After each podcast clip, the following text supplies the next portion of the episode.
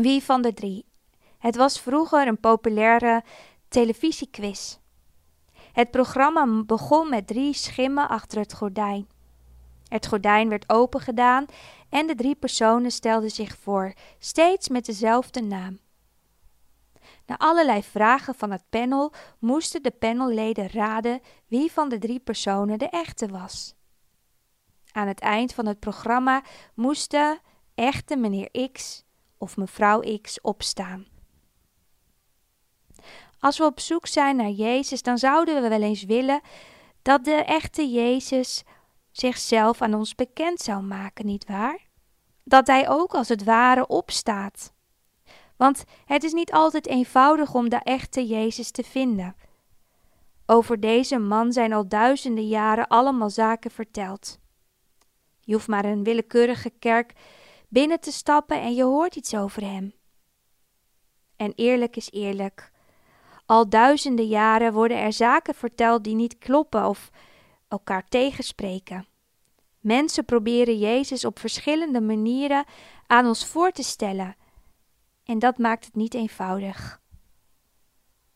Door de tijd heen zijn er heel wat Jezusbeelden geweest, soms balancerend tussen het ene en het andere uiterste. Het is moeilijk om Jezus echt te leren kennen. Hij was immers 100% mens en tegelijk bovenmenselijk. Je moet van goede huizen komen om uit te leggen wie Jezus is. Is het nodig om echt een mening te vormen over wie Jezus is? Want wat schiet je ermee op? Je voegt slechts een mening toe aan de 7 miljard andere meningen.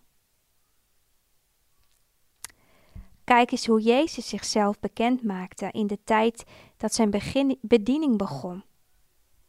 Ik vind het zo boeiend, hè? Jezus doet het heel rustig en eenvoudig. Hij blaast niet direct van de toren. Hij zet geen titel voor zijn naam en hij maakt ook geen PR. Wat een mooi voorbeeld is dat. Zeker ook voor onze tijd. Zeker ook voor mensen die werken in de bediening. Jezus was nederig. Hij wilde dat de mensen zelf gingen ontdekken wie hij was. En zo lees je ook, hè, dat het zelfs bij zijn leerlingen verwarrend was wie nou precies Jezus is. Stapje voor stapje liet Jezus iets zien van wie hij was. Maar toch is het Jezus niet helemaal gelukt om de mensheid te laten zien wie hij echt is. Zijn leerlingen die dagelijks met hem optrokken, snapten dus ook niet wie hij was, want zelfs in de laatste week voor zijn kruisiging begrepen ze niet wat het doel was van Jezus. Het mag je rust geven.